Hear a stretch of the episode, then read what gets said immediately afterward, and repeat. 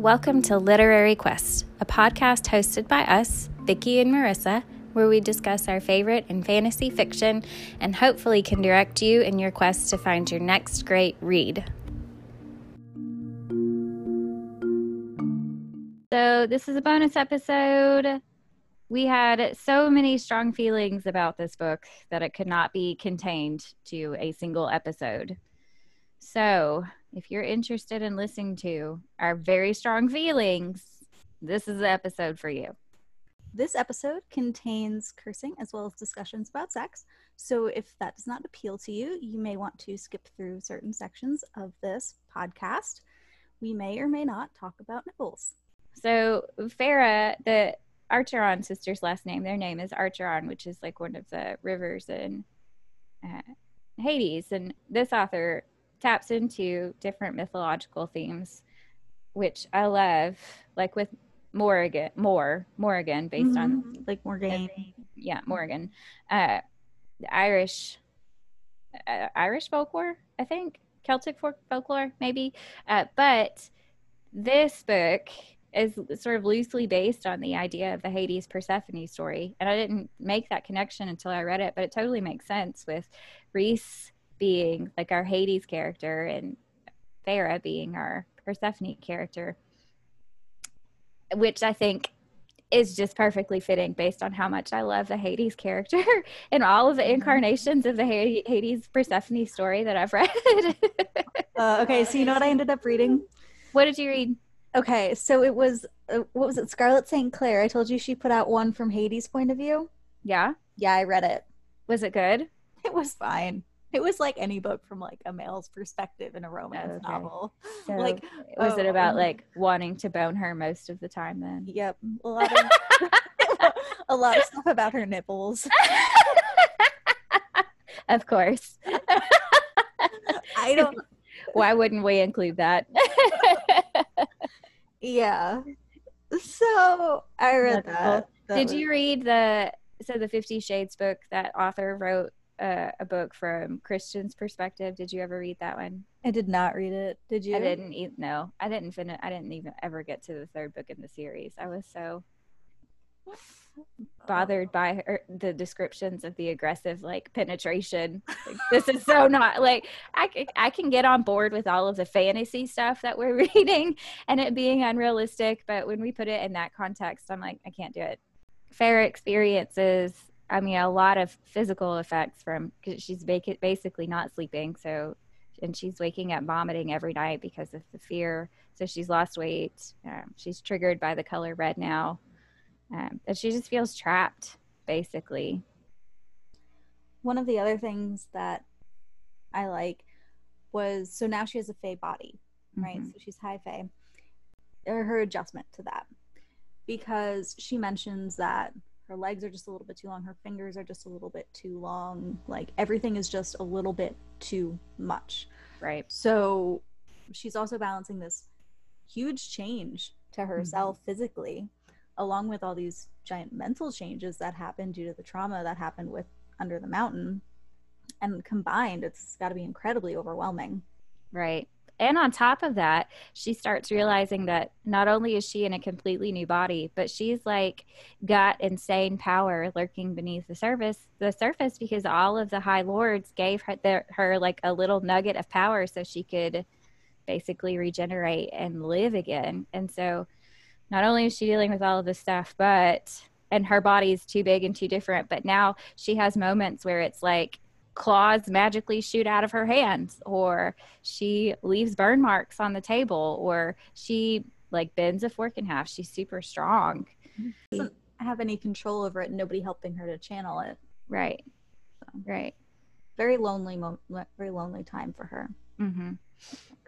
yeah she also uh, she mentions that she doesn't feel the mating bond with Tamlin. yeah and that makes her hesitate with the wedding too. There's yeah. a part where she says if she could just wait a little while longer until she adjusts, until the mating bond snaps into place. Mm-hmm. Um, Yeah, but Tamlin's like everything will be fine once we get married. Like we'll just get over this. It's not it's not like wanting to understand her problems. It's like he just wants I, it's almost like he wants something that's going to force her to be tied to him. I don't know if he's maybe starting to feel like some of her concerns and so he's wanting this connection so that she can't escape him. So on the on, upon reading this the second time, I started to have you know, more conflicted feelings about how much dislike I have for Tamlin. Because on the first read, it's definitely like Tamlin sucks. On the second read, I was like, Tamlin has definitely got some psychological issues that he's not coping with. And so, oh, I don't want to say that I'm a little bit more sympathetic to him, but I feel like my understanding of why he's acting the way he is acting, even though it is awful for Feyre, my understanding of those actions is a little bit better clearer yeah. upon the second read and the first read i was just like what a jerk this guy sucks yeah so you know he definitely has his own trauma that he's coping with and i think this kind of speaks to uh, Maas's writing style as well mm-hmm. is that she's able to take him and even though he's he started out great you know, we're like, oh, he's amazing. Looking mm-hmm. back, we now see these things that were not so amazing, like maybe his issues with control that he yeah. had in the yes. first book. Mm-hmm. And bringing this into the second book and elaborating on those, and just, it's this slow. I mean, it's there's this one, you know, the one main thing that happens, but it's sort of a slow descent into mm-hmm. their relationship breaking up and realizing that Tamlin is abusive.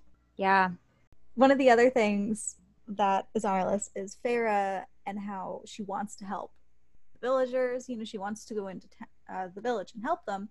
And when she goes, they don't want her help. They call her Feyre Cursebreaker, and it's not because they, they don't like her. It's just they say your debt is paid, right? On those lines. So so they don't want her help. But this whole feeling of wanting to help people and connecting to poorer people carries through to the tithes when the water wraiths uh, can't afford their tithe, and she helps them because she understands what it's like to be poor to not be able to eat and be starving. And meanwhile, Tamlin doesn't have that knowledge, and he's just demanding that they bring he uh, gets fish from them or a certain amount of gold, even though it may be completely impossible. Right. So I think, uh, yeah, this probably just speaks a lot to like Tamlin's privilege. So he's not ever. I mean, we don't hear anything basically in the entire time that Feyre is in the Spring Court in the first book, and then for the first part of this book about anybody else in the Spring Court except like at the tithe maybe and when Feyre goes to the village to try to help. So I wonder if that suggests like maybe Tamlin just doesn't have a good connection with the people that he's supposed to be in charge of. Like he's not aware of they're what suffering. yeah, there's su- like another person suffering. He lives in his manor and he polices the land for, you know, monsters that may be killing, but uh, when we see this later in the book, Rhys seems to have more awareness of what's going on with the people who live in Velaris. He um, is more connected, and it, we we have no mention of any of the villagers in the Spring Court most of the time, which kind of suggests that there's a disconnect between Tamlin as a ruler and his interaction with the people, and so because of that, he doesn't have that awareness of maybe what it is to suffer to be empathetic to other people who don't have the same amount of privilege as you. I mean, would you agree? I do agree. And I think it's interesting to compare Tamlin and Rhys in this situation because even though Rhys, so he still came from, he had a father who was similar as a High Lord to Tamlin's mm-hmm. father, but he also had the experience of going off and training with the, oh my gosh, Illyrians. How do you say it? Illyr- Illyrians? Illyrians. Illyrians. He had that, which shapes how he rules his people. So Tamlin just doesn't have any of that experience, but he was he did he was a warrior, so you think he'd at least be able to connect that way. And right. And he he trained with his soul like the soldiers. That was part of like his prior to coming into power to stay away from his family. He like went to the borderlands and trained with the soldiers. So you would think he would have developed some awareness of other people's needs from that, but it, it doesn't seem that way. Yeah. And that carries over into his relationship too. Mm-hmm. It's just, you know, he doesn't really see her needs. And his one friend, well, I mean, well, his one friend, Lucien. his bestie, his bestie, they're not even that great of friends because Lucien is pretty much scared of Tamlin. He's not willing to press an issue with him too much, and Tam because right. Tamlin will put him in his place. And we see that huge contrast with Rhys and his inner circle. Yeah, you know, where they all talk as equals and stuff. Yeah, and, and challenge each other and give each like they joke around. There's definitely it's almost like Tamlin's being coddled maybe you know like mm-hmm. we can't push him too far just wait a little bit while longer he's just going through he's just going through a hard time right now like who's not going through a hard time except Ianthe because she fortunately luckily for her was able to escape to another continent during Amarantha's rule so she never suffered any of the ill effects of her um, her reign of terror basically but uh, who isn't going through a hard time at this point yeah. Tamlin, and, yeah, Tamlin just has people making excuses for him, specifically Lucien, and mm-hmm. you know, because he, he, doesn't have a lot of friends otherwise to make excuses for him. Right. So, so then I was going to talk about their uh, one of their big fights that they had after the tithe, mm-hmm. right? Um, when he starts destroying the study that they're in, and she has to again protect herself. Uh, yeah, uses that power that she got the wind, which I think mm-hmm. comes from Day Court. yeah, I think so. Comes from one of the other ports. Day or dawn. She has to use that wind to protect herself. Yeah. And uh, Tamlin is just like, oh my god, I'm so sorry. I won't do it again. It's just hard for me. Mm-hmm. It was just a stressful day. Uh, yeah, that's. Let's move on. And then they just have sex because why would we address our actual problems? Mm-hmm when we could just have sex and not address our problems. That'll just make everything better. Yeah. That seems like such, I mean, I feel like you hear that. Goals. Yeah. Yes. Yeah. Yeah. Yeah. Let's not deal with our problems. We'll just have sex until we don't have problems anymore, I guess. Mm-hmm. Yeah, that's a good. So there's a lot of good imagery there too. I think that speaks to like the potential violence that Tamlin could experience as well. So in that scene, he gives her a paint set because he still hasn't noticed that she's not painting because she can't stand like the color red or painting anymore. So he gives her a paint set and it's like, I just thought if you could paint, you might feel better. And she's like, I feel like I'm drowning and you're the one holding my head underwater. And so he explodes at her. She protects herself. But we get so this imagery that Maas describes is like that there's red paint uh, that's dripping down the wall in the wake of his anger. And I, you know, er, red imagery is often associated with like death and murder and violence. And that I think is good imagery for the potential like escalation of the violence that she could see in Tamlin over time, right?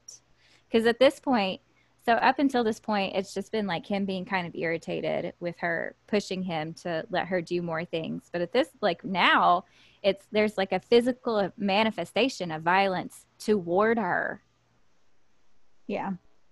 And it's also one of those things when you think about abusive relationships, that's how it works. It slowly gets more and like it slowly escalates more and more. Mm-hmm. Yeah. So, and that's a good example. And sort of like, well, what happens na- next? Yeah and we know. Oh, there's this recurring idea or theme that Amarantha is still with them and that they've never really escaped under the mountain. So they both have nightmares, mm-hmm. right? Of yeah. this. Rhys says this uh, quote to her at some point about um, how, like, she wins if you drown in sorrow, if you mm-hmm. drown yourself in sorrow. So even though Amarantha's dead, you know she mm-hmm. still has some hold on them right in some way so that's an interesting thing that together though her and rhys together work towards like pulling each other out of that right there's mm-hmm. definitely this bonding that they experience over shared trauma and the thing is she could have done that with tamlin if he would have opened up to her. There's definitely uh, Rhys. It's just a difference in character, I guess. So Rhys is definitely more open to being emotionally vulnerable and sharing his experiences, where Tamlin is so closed off. Yeah, and not to, I guess, compare trauma, but Rhys was trapped with Amarantha as her sex toy, right? For like Yeah. 50 years Mm-hmm. And was horribly abused and made to do all these things that he didn't want to do, you know, Mhm. torturing people. And Tamlin, Oh yeah, Tamlin had to wear a mask for 50 years, and he had to sit next to Amarantha for like three months while Feyre was fighting through her trials, I guess. So so it's amazing to me and to you because we've talked about it that he yes, recovered, not recovered, but he, He- is still able to be so vulnerable and uh huh. open and ugh. Right. For the for the amount of trauma that Rhys experienced, it's amazing that he's so willing to be opened. And yeah, I mean, like you said, we don't want to compare traumas, but Rhys endured a lot. He did. Yeah. I think another big difference though between Rhys and Tamlin in term- terms of coming out of their traumas is that Rhys has this support system. He has his friends, Mm-hmm. you know, and he also knows that he was able to keep them safe. Mm-hmm. Whereas Tamlin was unable to keep Feyre safe and Right. was pretty powerless. Yes. Which then I guess links back to him trying to control her and locking Right. her up. But and and we've discussed you know he doesn't really have lucien is his best friend and even as his best friend he doesn't he fears him. I, I don't i mean do you think he fears him? I don't know if it if it's that he fears him or if it's just that he's very like kid gloves with him so. I think there's some fear because when Lucien is trying to tell Tamlin to let Feyre train, there's like a ripple of power that goes out, mhm, and Feyre says like, "Oh, she didn't want to know what like or wondered what Lucien's reaction was to that power because it silenced everyone." right So there's there's some level of fear there. right Whether or and not Tamlin would act on it, I don't know. Yeah, yeah, but it's I mean it's not like an open it's not like the type of friendship where you can just say whatever you want to your friend, which is what Rhys has with his his inner circle. You know, they tease each other, they can share things, hmm and Tamlin doesn't have that. uh, Ta- Lucien is probably his closest friend, and as his closest friend, he, they don't have that type of relationship. Everyone else that we hear Tamlin talk about are servants, and you know he's not sharing his deep dark secrets with them. You So she's having, have- yeah, she's having a nightmare, and she can hear someone screaming her name, and it's Rhys. Um, he wakes her up from it, and then she immediately starts vomiting, and her fingers are on fire. That's and- right. Yeah, and so she's like over the toilet, fingers are on fire, and he's like, just imagine them going out like candles one by one or something. It is a really sweet moment. Yeah. And it's amazing that he has something to say to her like right away because i don't know what i would do if you know I woke up and somebody was screaming and was having a nightmare and they're kind of like flames coming out of their hands Mm-hmm. you know i, I think my reaction would be just You don't know what you would do in that situation. i mean i don't think my reaction would be to like be super calm and say just imagine them going out like candles i'd Yeah. probably be like put them in the toilet Holy shit, your fingers are on fire. I think that's more natural, like fire. Put it in water. yeah. Oh, but he was just, you know, super chill. He just knows what to do. He does. I mean, he's like 500 plus years old, so Yeah. And maybe he's experienced this before.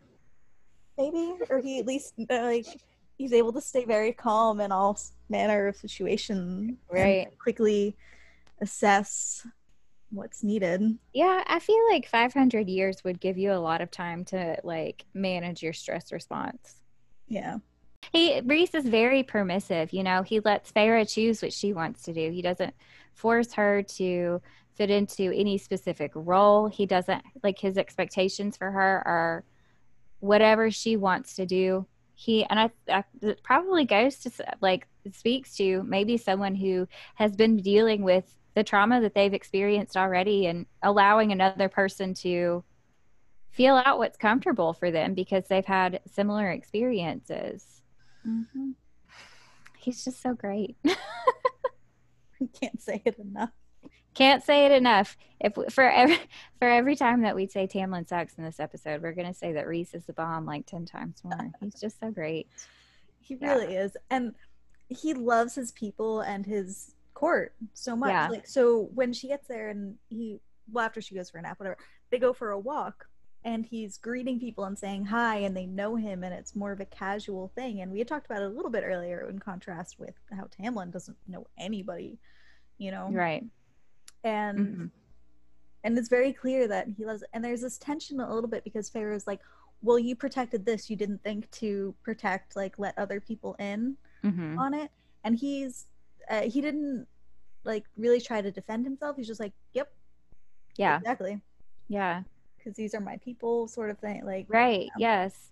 Yeah. He i mean and i think it's not like Rhys is acknowledging that he was only able to help his people and not these other people. And I, I mean he doesn't it's not that he's not recognizing that those other people died or experienced terrible things but i mean as a leader his first priority is going to be to protect his people right mm-hmm. i mean that's what you would want from your leader is someone who would protect you and then maybe if the resources were available be able to devote that to helping other people and so i mean it sounds i can i mean i get why Feyre is upset that he kept Velaris a secret and wasn't able to offer help to other people but Amarantha took most of his powers so he was devoting whatever power he had left to silencing people who might have had any idea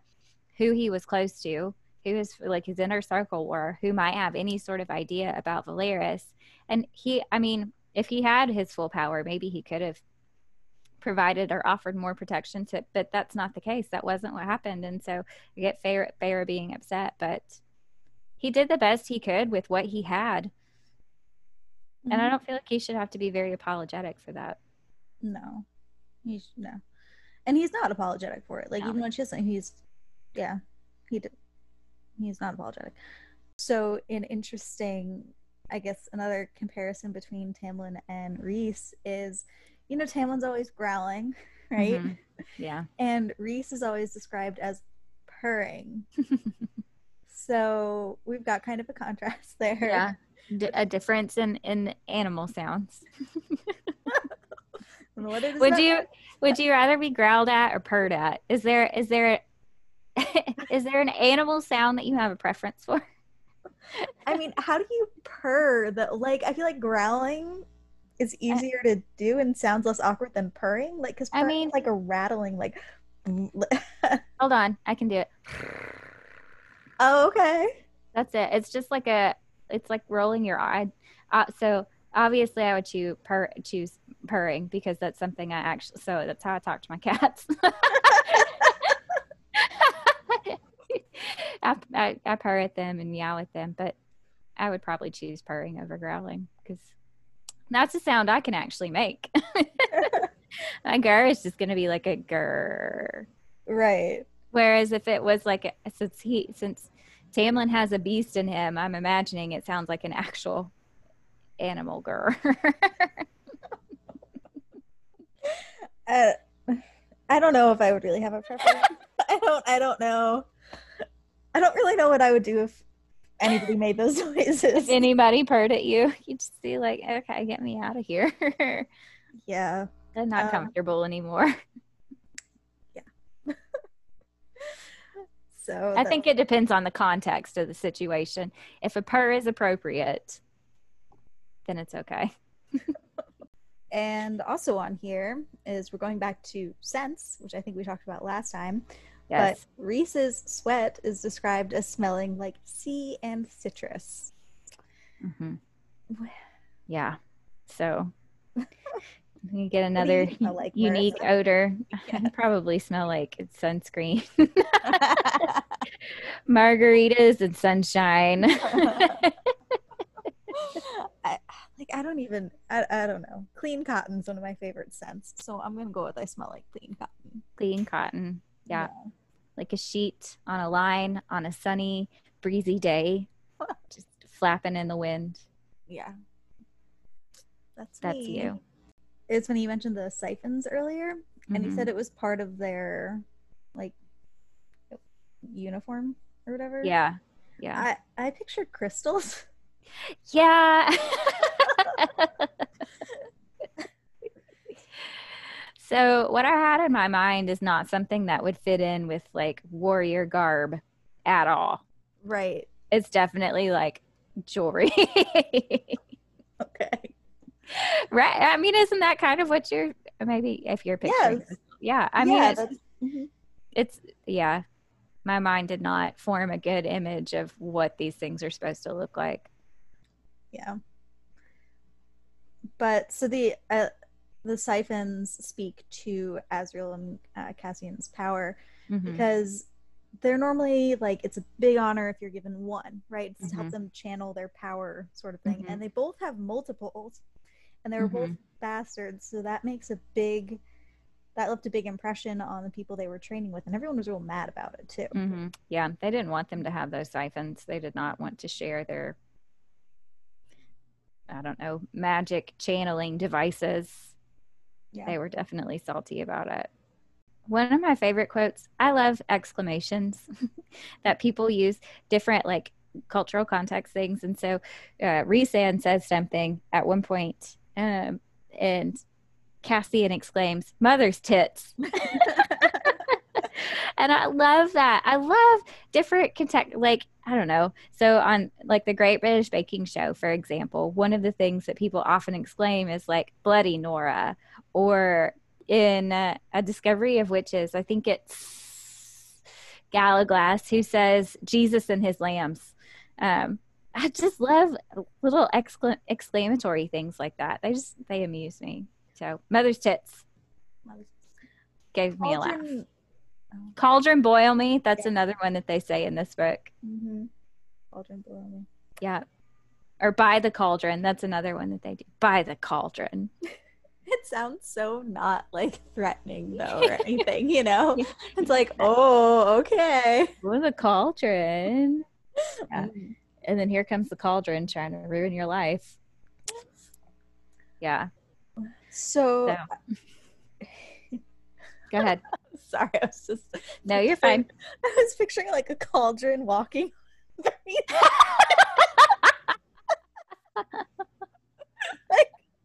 to get you.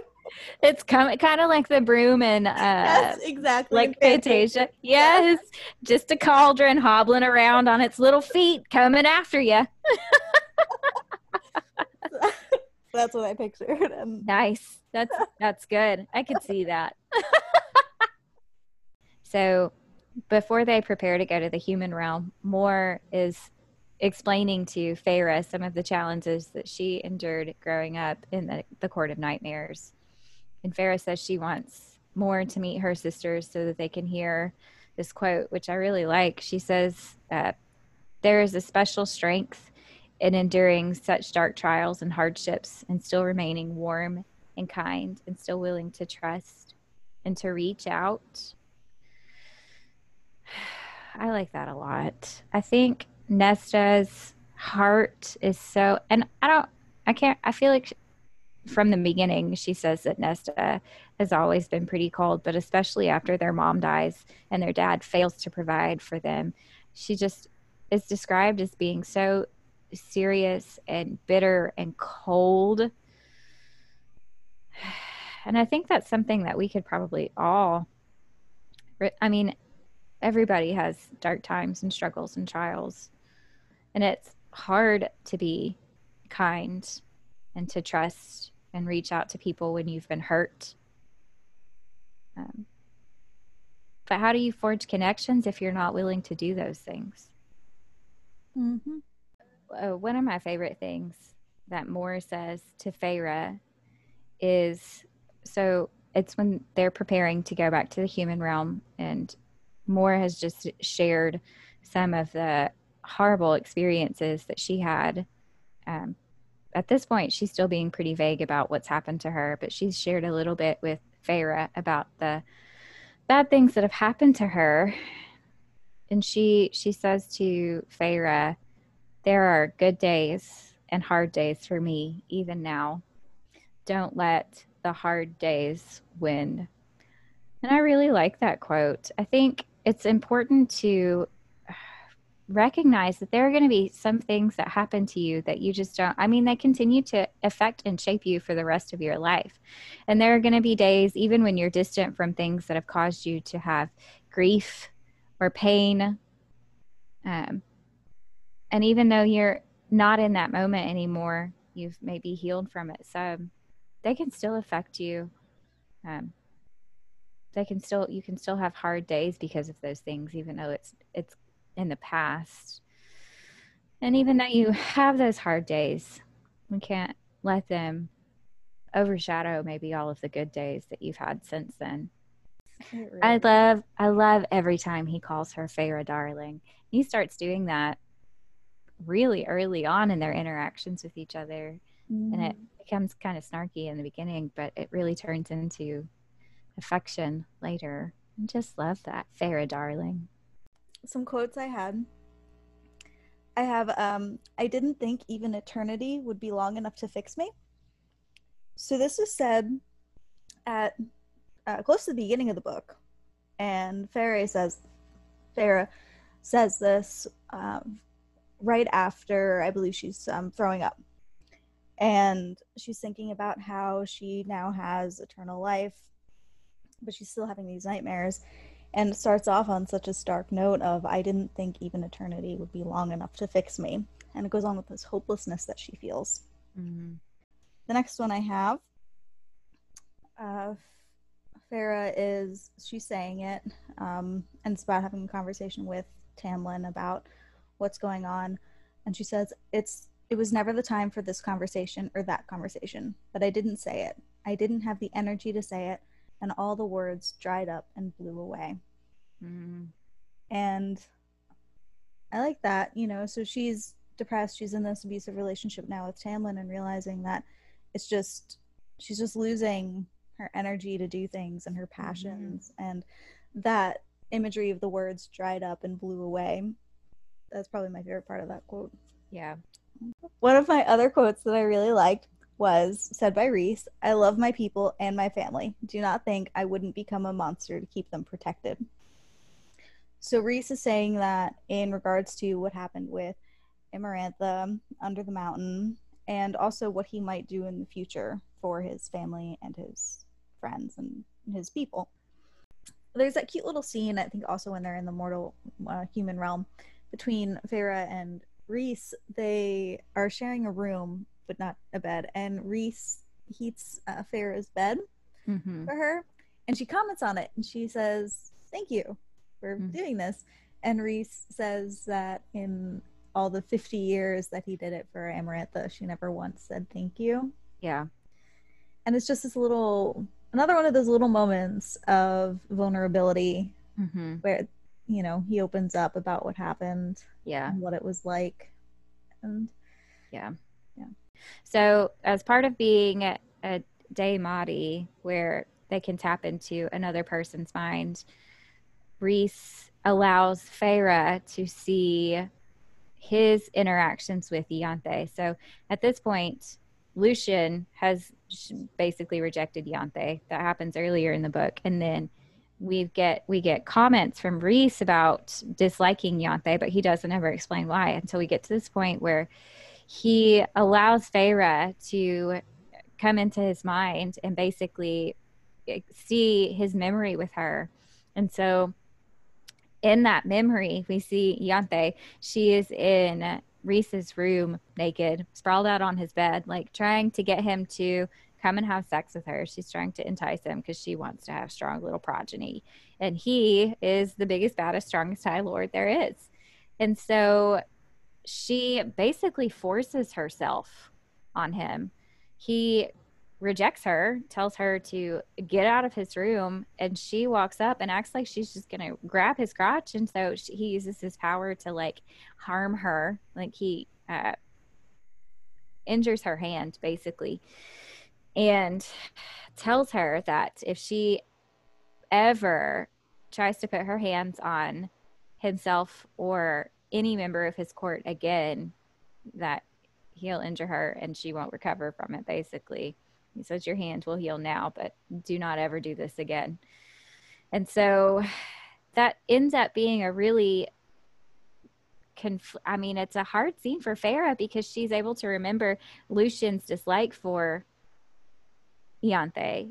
And she's starting to wonder, like, was he basically groped, assaulted by her in his in this court, which it would be really hard for Lucien because the spring court is basically his safe place. He can't go back to the autumn court because his family will kill him. So the spring court is going to be his haven, basically. And now Ianthe has returned from uh, the continent where she was and is trying to make moves to uh, what seduce Lucien and she makes a comment about how he's rejected her advances, but has he like groped her? And so Feyre feels bad. Like, what if this happened and she wasn't able to protect him? Because Feyre is our protector.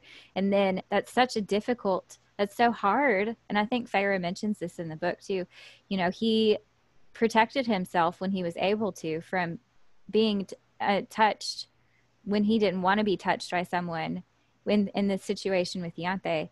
But then years later, he allows himself to be touched repeatedly by Amarantha, this person who's asking him to do these awful things and is doing awful things to him, things that he does not really want, so that he can protect his uh, family, his inner circle, Velaris, all of these things. He doesn't have the ability to say no anymore without compromising everything that he loves, which yeah. is awful it's amazing he recovers as well as he does. It is.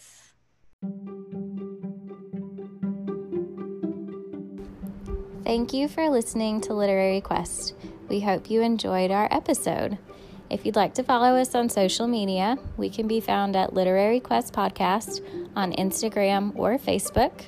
You're also welcome to share your thoughts and ideas with us via email at literaryquestpodcast at gmail.com. Thanks again.